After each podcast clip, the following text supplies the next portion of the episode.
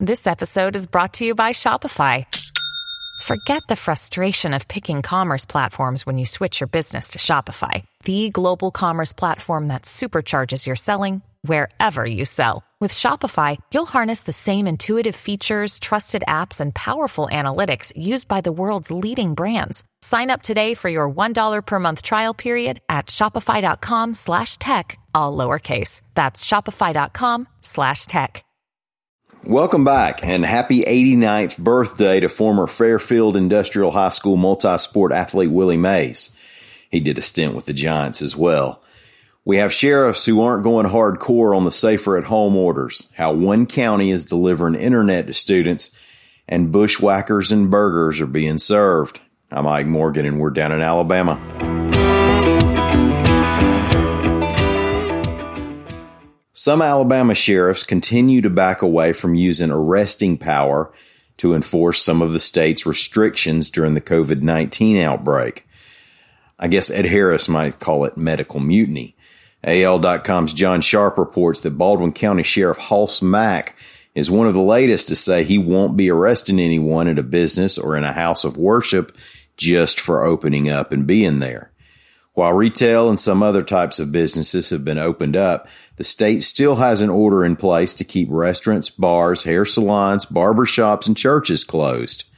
Sheriff Mack said he's not encouraging people to defy the order, but he said that if the sheriff's office is alerted to a violation, it'll let the accused violators know the safer at home order is still in effect and that any violation, quote, may be reviewed by other licensing or regulatory agencies.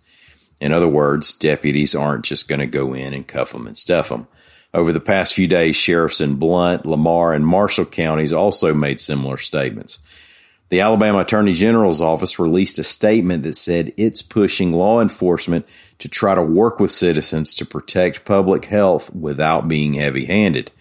The Safer at Home order is set to expire on May 15th. We know there's an internet connection gap among Alabama's counties. The poorer rural areas are simply less connected. And since so many people's work and education started depending on Zoom meetings and digital drop boxes, that gap has been as glaring as ever.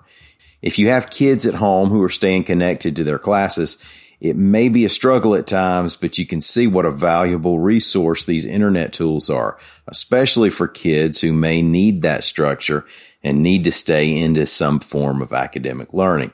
AL.com's Trisha Powell Crain reports that in Perry County, Alabama, the school system has tried to distribute internet access for students to use, and they're doing it with the same thing they used to distribute the students themselves school buses. 10 school buses with Wi Fi are scattered around 725 square miles. The signals reach about 150 feet and support up to 50 students on their devices. Students walk or drive up to one of the buses, set up shop, and start absorbing all that knowledge.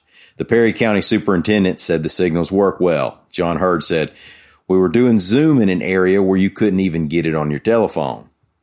State School Superintendent Eric Mackey hopes this whole experience will spur some improvements in internet coverage. And if you look beyond schools, you have to consider the effect that access and information have on free markets and local economies, buying, selling, investing, job searching, home shopping. People with access have an advantage in almost every decision they make. Mackey said, quote, it is every bit like electricity, as in if you don't have it, you're in a completely different class or group, and that's for adults as well as children. The COVID 19 outbreak came along at a really bad time for folks on the Gulf Coast, including the ones who run the iconic Flora-Bama on the state line.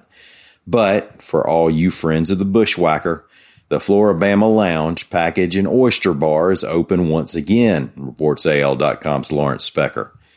But don't think of it as a lounge. Florida hasn't opened things up for nightclubs yet. Right now, it's a restaurant that emphasizes outdoor dining. The music rooms and connecting corridors are closed, but the decks and beach in front of the stage have picnic tables set up and ready to go, widely spaced, of course.